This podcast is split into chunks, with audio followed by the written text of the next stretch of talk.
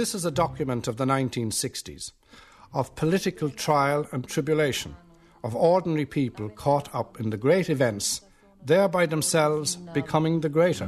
No volverás del fondo de las rocas, no volverás del tiempo subterráneo, no volverá tu voz endurecida, no volverán tus ojos taladrados. Yo vengo a hablar por vuestra boca muerta a través de la tierra junto a todos los silenciosos labios derramados. This is the story of Pat Pottle, who grew up in an Irish immigrant community in Paddington, London, just there behind the railway station, a traditional settling place for Irish labour.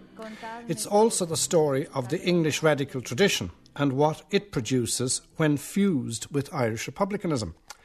To declare an interest and to put in context the voices you will hear. In 1984, I made a radio documentary for RTE called A Death in January about Sean Bourke, who engineered the escape from Wormwood Scrubs jail of the KGB agent George Blake.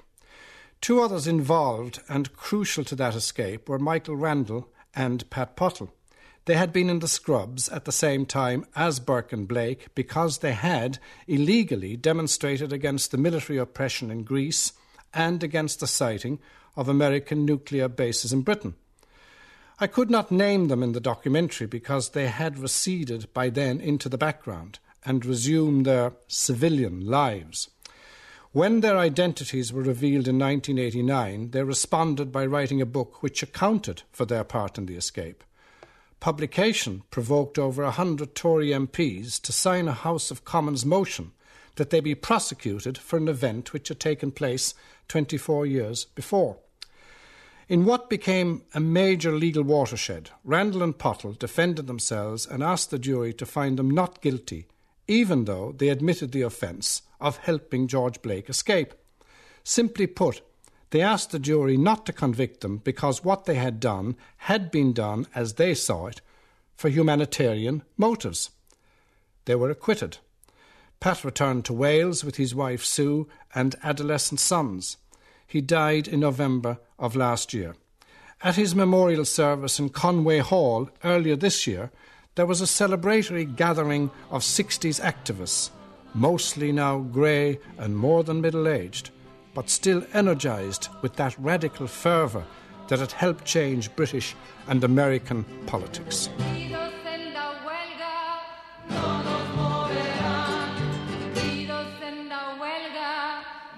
Among the gathering, his brother Brian, his widow Sue, and his colleague Michael Randle.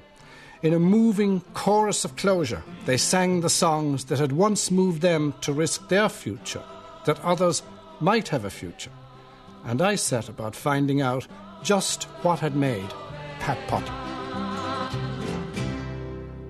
I'd heard his name on the radio um, when I was still at school, I think, because he'd been um, um, arrested in China and deported.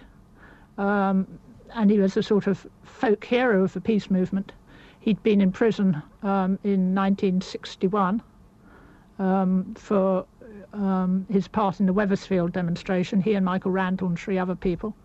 Um, and so his, his na- name was, although when I joined the peace movement he wasn't very active in it, um, his name was Legion, I suppose.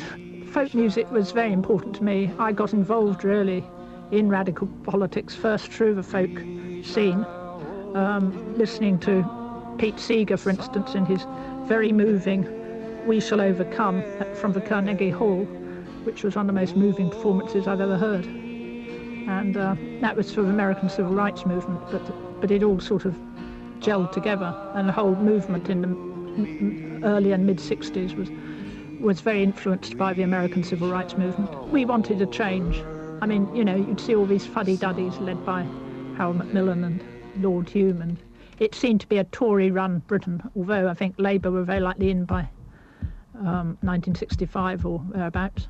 Um, but it still seemed a very conservative country, and um, one wanted a change. It was definitely wanted a change. I mean, nuclear weapons had had a horrifying effect on all of us. And the non-violent peace movement, direct action movement, had started in the early 50s when I was much too young to take part. Um, but that that you know had an immense influence as well on all of us. And as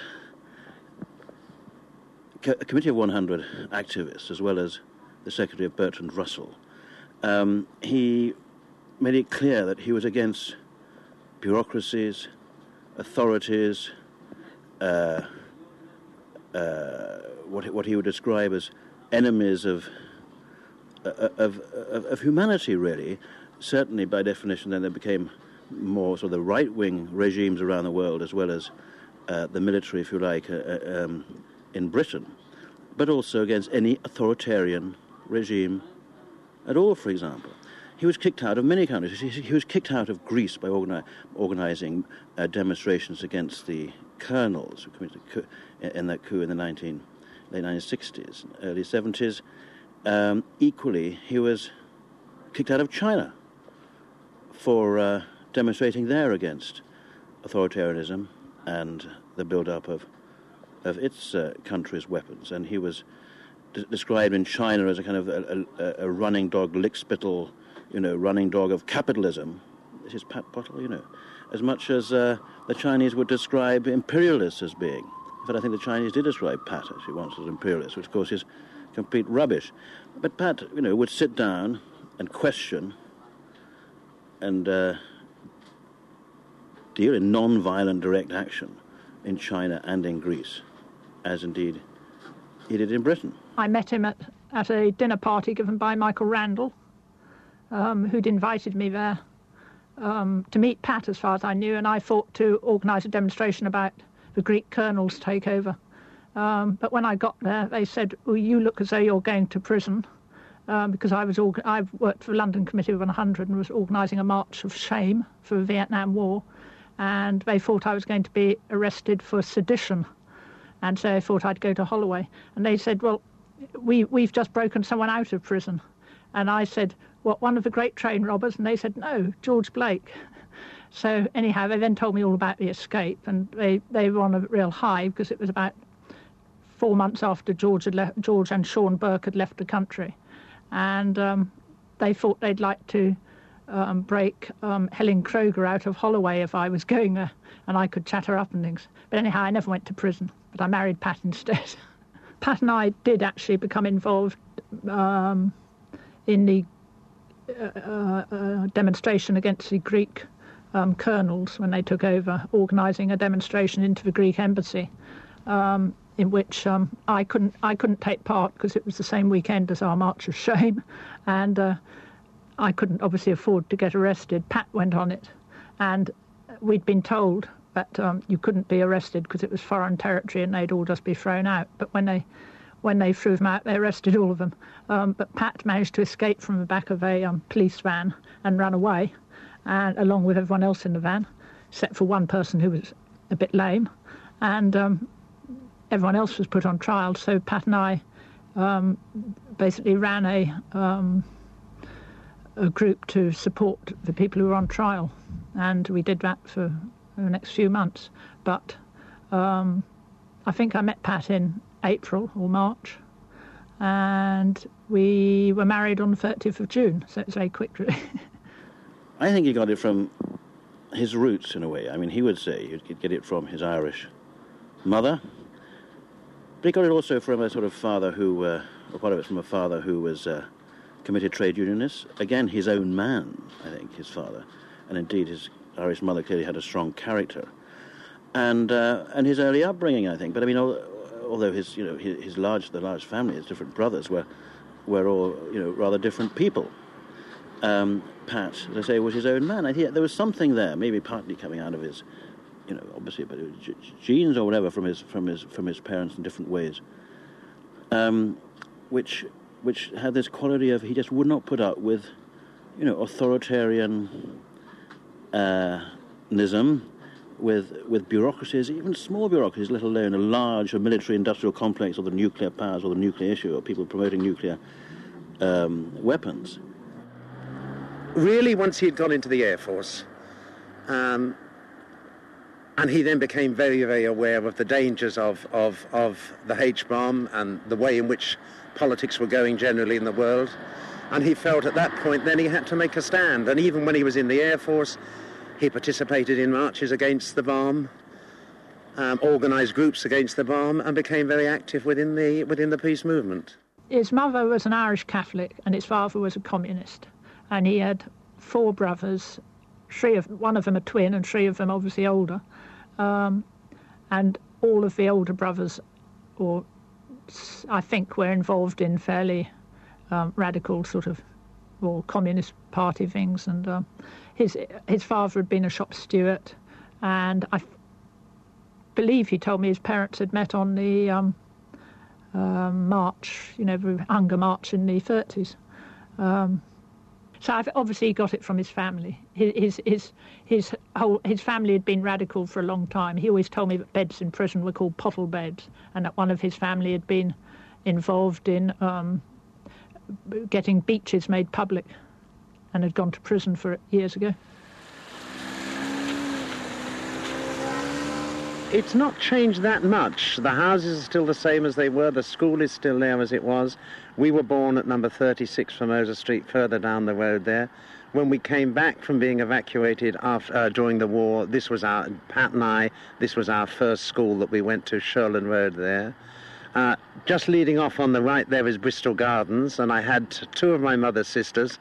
Uh, Auntie Molly, who came back from America just after the war, had a little flat there, and Auntie Peg was up the other end.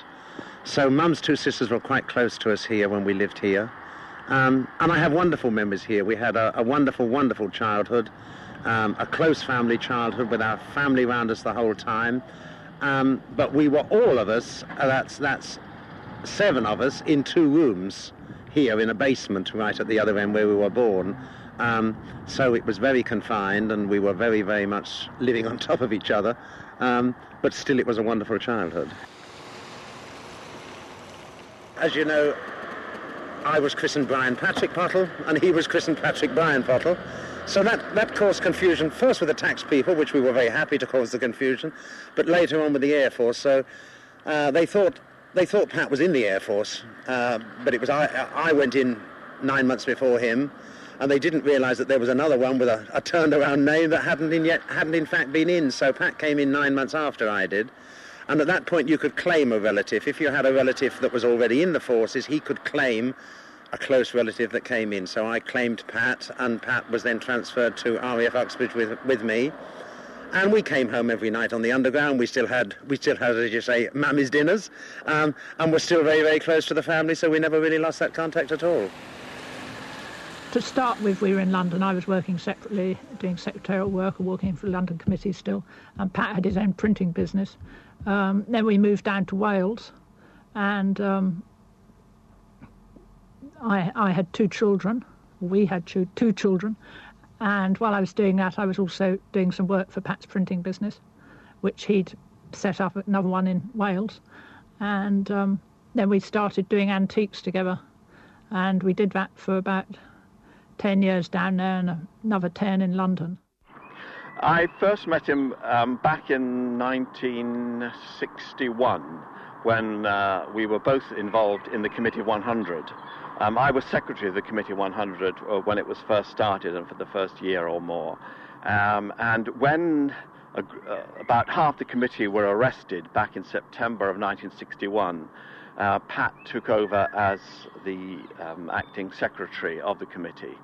Um, and so I met him round about that time, and he was very actively involved from then on um, until we, we, we, ended up here at the Old Bailey and then in, in prison together. This is uh, the trial of uh, Pat Pottle, who defended himself, and others in 1961 um, in the Old Bailey in London, where they were prosecuted under the Official Secrets Act for entering a US Air Force base in Essex, and they were subsequently uh, uh, sentenced and were jailed in Wormwood Scrubs, where they first met George Blake.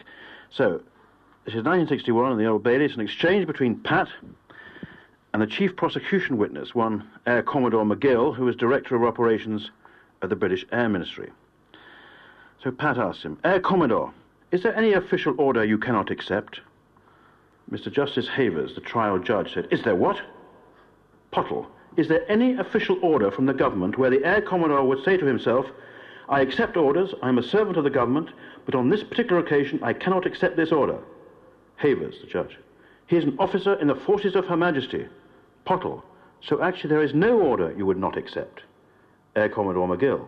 It is my duty to carry out any order given to me. Pottle. Would you press the button that you know is going to annihilate millions of people? McGill. If the circumstances so demanded it, I would. Pottle. Air Commodore, do you agree with this statement? We must not forget that by creating atomic bases in, in East Anglia, we have made ourselves the target and perhaps the bullseye of a Soviet attack. Havers, the judge. Don't answer that. I rule it out. Pottle. That was a statement of Sir Winston Churchill. Havers. You must not tell us whose statement it was. Pat went on. Do you agree with a statement made by Mr. Duncan Sandys in 1957 when he was Minister of Defence, when he said, bases cannot defend people? Havers. You cannot ask that. Pottle. You have said, Air Commodore, you'd accept any order from the state, any order that was given to you. It would be your duty to carry this out. Adolf Eichmann's defence. Havers. It's no good reverting to the Eichmann trial. You cannot mention him in this case. Pottle. Will you consider a Soviet attack on Britain in the interests of the Soviet state? Havers, the judge. Don't answer that. You know, Pottle, I've tried to give you a broad indication of the things you ought not to do. You do not seem to be paying the slightest attention to what I have said. You are going on asking these questions as if I had not said it. Pat persisted. In 1945, Air Commodore, men were put on trial at Nuremberg. Havers, the judge. Where are you going to now? You're at Nuremberg now, are you? Pottle. Yes. Havers. You'll have to leave Nuremberg. Finally, an exasperated Attorney General, one Manningham Buller, who was sometimes called Bullying Manner uh, by the press at the time, he intervened, the Attorney General. This is really a deliberate disobedience of your Lordship's ruling. And the judge says, I have given you every latitude, but there's a limit to what I shall allow you to do. I shall ask you to sit down in a moment. That's effectively put Pat's cross questioning of the Air Commodore to an end. Um, the third time Pat and I were in the Old Bailey together when we were charged um, for helping George Blake to escape from Wormwood Scrubs. Early on, I met Pat Pottle and, and Michael Randle, and we got on very well. And because uh, there was something we had in common, it was that they were prosecuted under the Official Secrets Act, as I was. They were um, um, prosecuted by the Attorney General, uh, Manningham Buller, as I was. They had, I think, Hutchinson as their defense, as I had. And of course, uh, they looked upon me as an ideological prisoner, although um, they didn't share communist views. Um, but that they had a certain sympathy for me. That was clear from the beginning.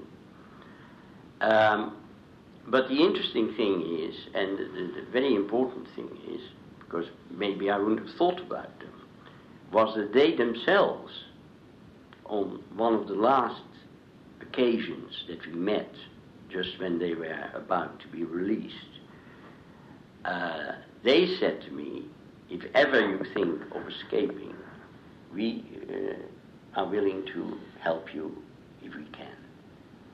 And that gave me, of course, a very important um, support because they were absolutely the ideal people. They were people of very high moral standards. They were people uh, who had uh, considerable possibilities because they had this whole network of, of sympathizers, of people who felt like them, who looked uh, and people who had mostly left-wing views, although they weren't communists, although among them probably were also a number of communists. Um, and uh, we knew each other and we liked each other. And then uh, after that, but of course I didn't have any plans and they didn't have any plans. We, we didn't know where to start.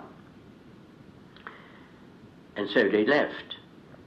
And they sent me occasionally on Christmas, they send me a Christmas card just to remind them, remind me of them.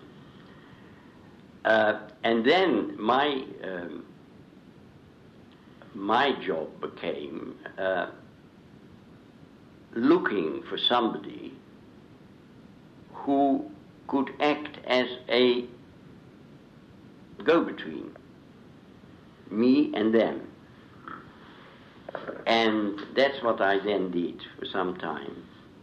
And that is when about a year before the escape, a year before the escape, uh, I sort of thought of Sean The rest, as they say, is history. Blake was hidden out in Pat Pottle's Hampstead flat and months later smuggled to Checkpoint Charlie in Berlin, lying under the bed of a camper van driven by Michael Randle. Sean Bourke followed, but became disillusioned in Moscow, returned to Ireland, and in 1970 published a book which was to disturb the peace of his former colleagues. We were living in Wales at the time, and I think it was nine, uh, end, beginning of the 70s. So we had two very small children, and we were very, very worried, obviously. I drove up to London, and we didn't like to order a copy of a book, so I drove up to London and bought one in W.H. Smith's or somewhere, and came back to Wales, and we read it through. And uh, we, we just waited really for the police to arrest Pat and Michael. We couldn't believe that, um, having called them Pat Porter and Michael Reynolds, that they wouldn't be arrested and giving a very good description of them. Um, we burnt the book and sat there waiting for, waiting for the police. Every time Sean said something, we were terrified. Uh, we for next until he died. Really, we we were just um, we all the time we thought they must come. You know, they must know, and of course they did, it, as it turned out. They agonised a bit more, and anyway, they agreed to write their own book and admit uh, their role in the Blake escape. Um, then what happened? I mean, I remember at the time uh, there was a lot of. I mean, I couldn't really believe that they would try these people. You know, 30 years after the event, really. Um, but the Tory administration in Britain, which made which made a difference. I think the Tory ministers were sort of were embarrassed, were pushed. Really, over 100 Tory MPs signed a motion saying this is outrageous. These traitors should be tried as traitors, and so on and so forth. Uh, so indeed, they were prosecuted. Eventually, they were told, "Well, can you come down for another interview?" And they went down to police. I think it was um, Holborn Police Station at that time. And when they got there, they were charged. Rather, they didn't expect to be. They had taken their solicitor with them. And while they were down there, um, about 30 policemen turned up at our house um, and uh, raided it. Well, by, they brought Pat back for that, but um, I, I turned up at the house and saw these sort of ominous looking men lurking around in plain clothes on the corner and went in and found my son sitting there. And I said, How did you get in, Julian? And he said, Oh, I climbed in through the window. And I said, But there's two or three policemen outside. Didn't they say anything? No, he said. so we said, Look, we've put everything in the, everything you might need is piled up in that room because we've always expected you might come and um, search it. So we've put everything likely in that room. And uh, they weren't really interested in what we'd piled up. They were convinced there must be something hidden somewhere. And they took away all the manuscripts of the book. They must have taken away about 20 different manuscripts of the book. Just ludicrous. I mean, they took away things like my, um, um, you know, employment card from um, not that year, which had the, the address in Willow Road where Pat had hidden um, Sean where, and, and George. Pat uh, Pottles and Michael Reynolds' lawyers managed to get out of MI5, the British Security Service, and British Police special branch, which also showed that they knew pretty soon after Blake escape that Pottle and Randle had been involved. Uh, this admission subsequently gave uh, Pat and Michael at the actual trial in the Old Bailey uh, some weapons. Um, they defended themselves at the trial.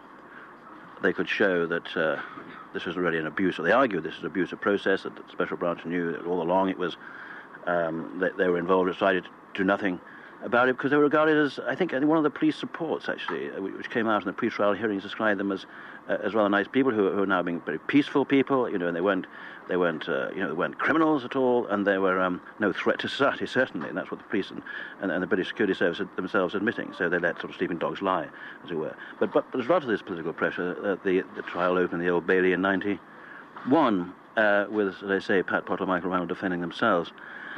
But Pat was astonishing in the dock. I mean, his presence. I mean, he's much physically a bigger man than Michael. Uh, he, he, he, as I say, he would roll up his sleeves. His face sort of hairy arms come out. He, he, he would be an impressive and almost inspiring, you know, inspiring figure really in the dock.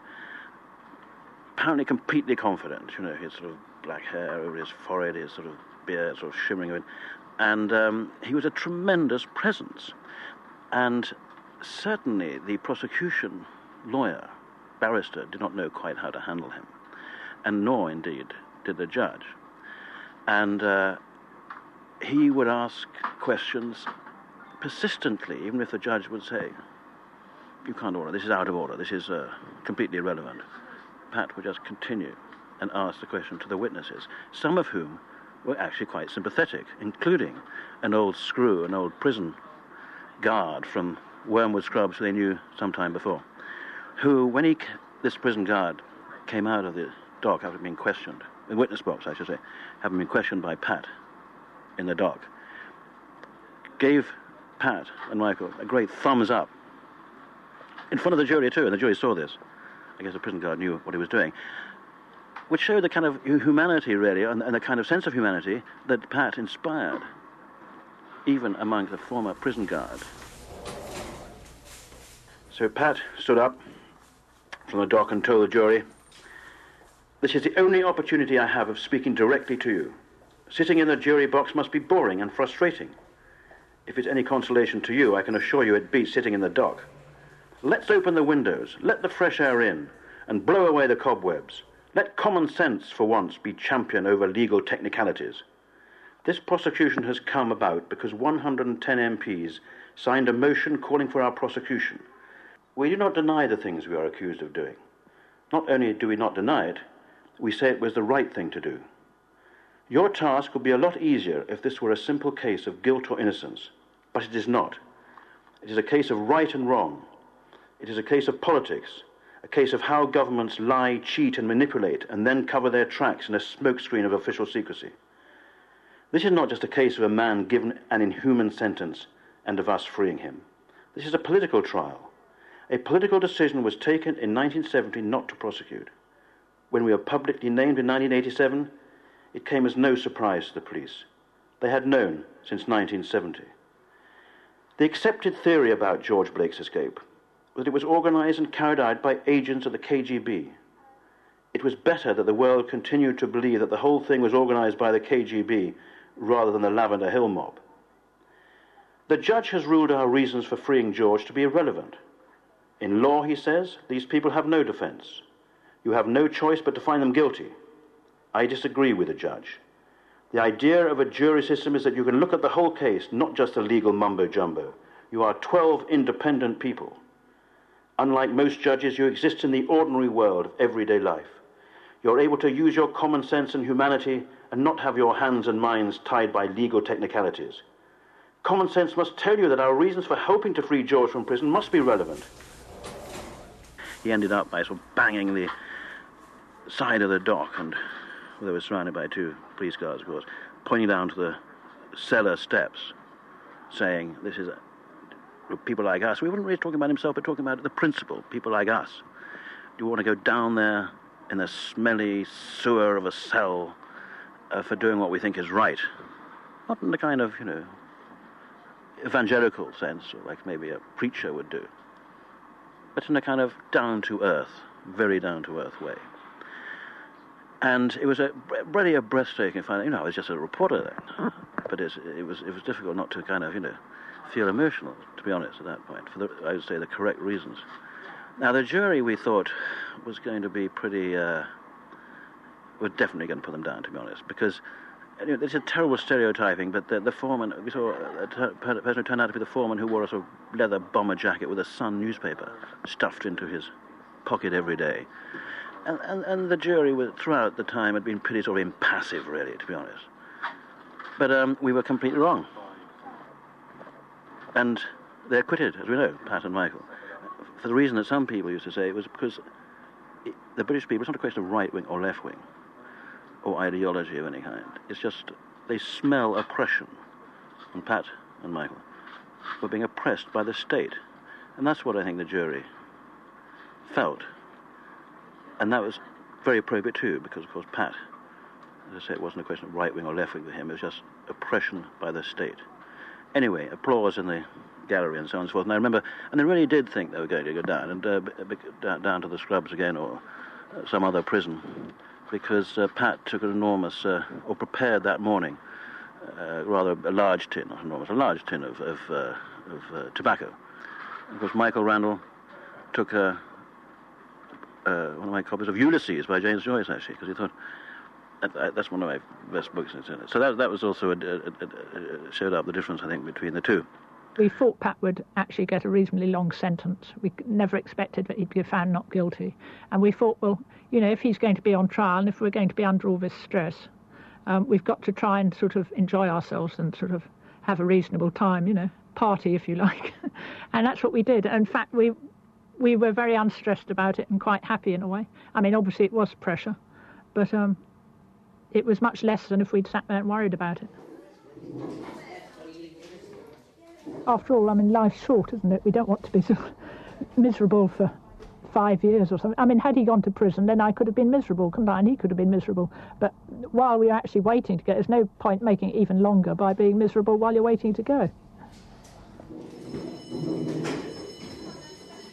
I think he was just starting his A level, so he'd have been about 16, 17. And I can remember either a policeman raiding the house or a journalist saying to him, um, Isn't this embarrassing for you at school, Caspar? And he said, No, I'm a hero.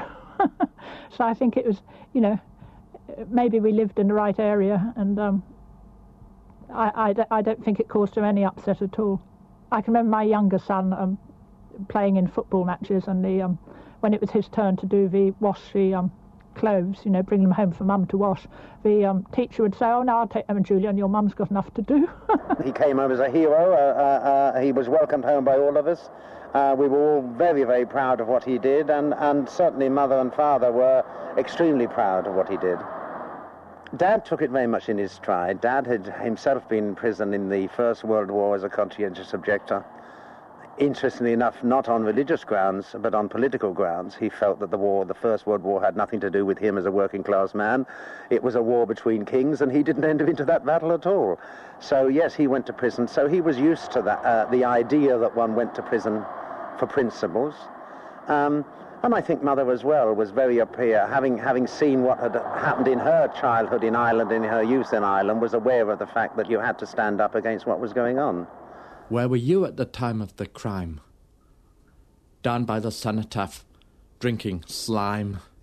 So, chain my tongue with whiskey, stuff my nose with garlic, coat my eyes with butter, fill my ears with silver, stick my legs in plaster, tell me lies about Vietnam.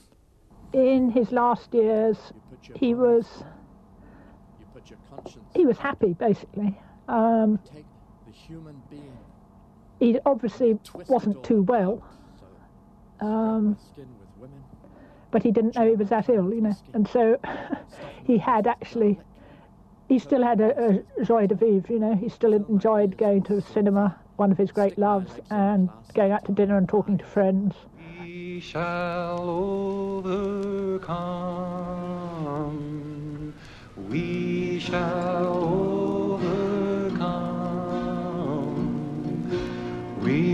shall overcome someday.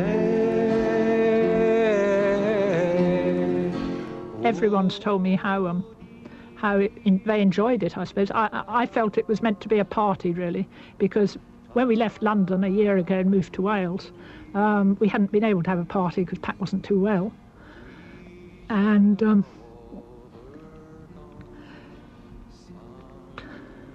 So the memorial service was a sort of party for leaving London.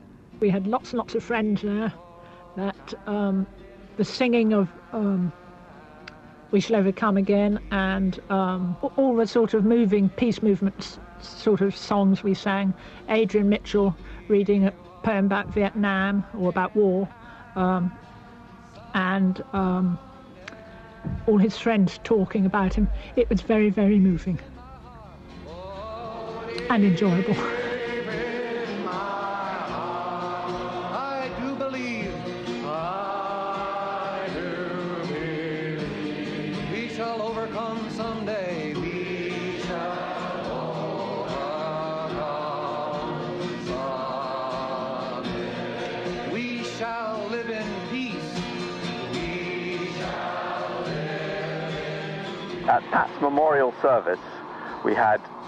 uh, an amazing range of people uh, talking about Pat. His, his, his twin brother in particular was, was talking about his early life, um, and people who had known him in different contexts.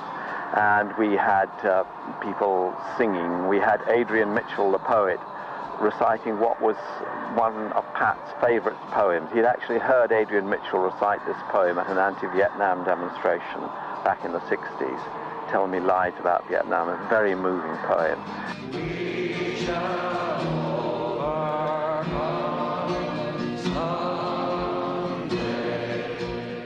I was run over by the truth one day. Ever since the accident, I've walked this way. So stick my legs in plaster, tell me lies about Vietnam. I heard the alarm clock screaming with pain. Couldn't find myself, so I went back to sleep again. So fill my ears with silver, stick my legs in plaster, tell me lies about Vietnam. Every time I shut my eyes, all I see is flames. I made a marble phone book and I carved all the names. So coat my eyes with butter, fill my ears with silver, stick my legs in plaster, tell me lies about Vietnam. I smell something burning. Hope it's just my brains. They're only dropping peppermints and daisy chains.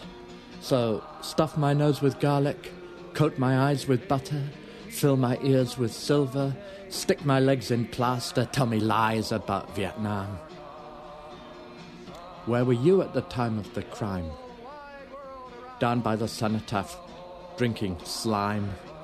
So chain my tongue with whiskey, stuff my nose with garlic, coat my eyes with butter, fill my ears with silver, stick my legs in plaster, tell me lies about Vietnam. You put your bombers in, you put your conscience out, you take the human being and you twist it all about. So, scrub my skin with women, chain my tongue with whiskey, stuff my nose with garlic, coat my eyes with butter, fill my ears with silver, stick my legs in plaster, tell me lies about Vietnam.